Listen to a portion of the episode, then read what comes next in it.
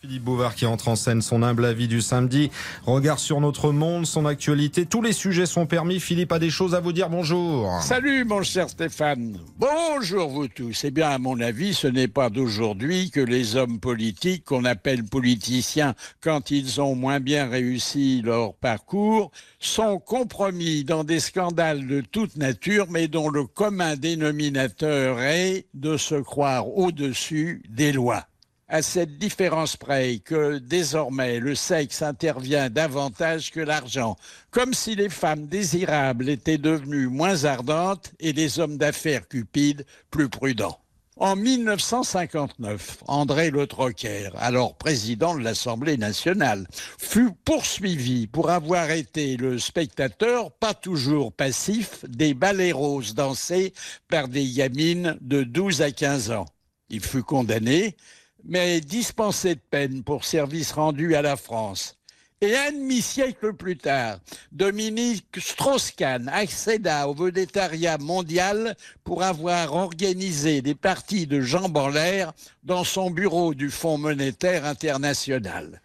Je passe, mais sans les oublier complètement, sur les frasques libidineuses de Georges Tron, d'Éric Raoul, de Denis Baupin et de Nicolas Hulot. Les génériques sont encore plus longs dès que l'ambition de faire fortune l'emporte sur le racolage des bonnes fortunes. Sachant que dans ce cas, la fraude fiscale n'est jamais loin et qu'elle conduit en prison. Ainsi en fut-il pour Jacques Médecin, pour Bernard Tapie, pour Alain Carignon et plus près de nous, pour Patrick Balkany. Jacques Chaban-Delmas, lui, évita la paille humide des cachots, mais dut démissionner de son poste de Premier ministre pour n'avoir pas acquitté scrupuleusement tous ses impôts. Tandis que pour le même délit d'emploi fictif, Chirac bénéficiait d'un sursis et Fillon d'un pourvoi en cassation. Toujours au sommet de l'État, on a reproché à Giscard l'acceptation des diamants de Bocassa et à Sarkozy un financement illégal de ses campagnes.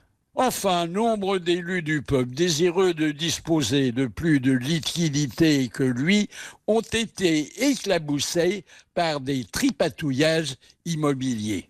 On remarquera que dans tous ces dossiers troubles, les femmes ne sont présentes que comme plaignantes.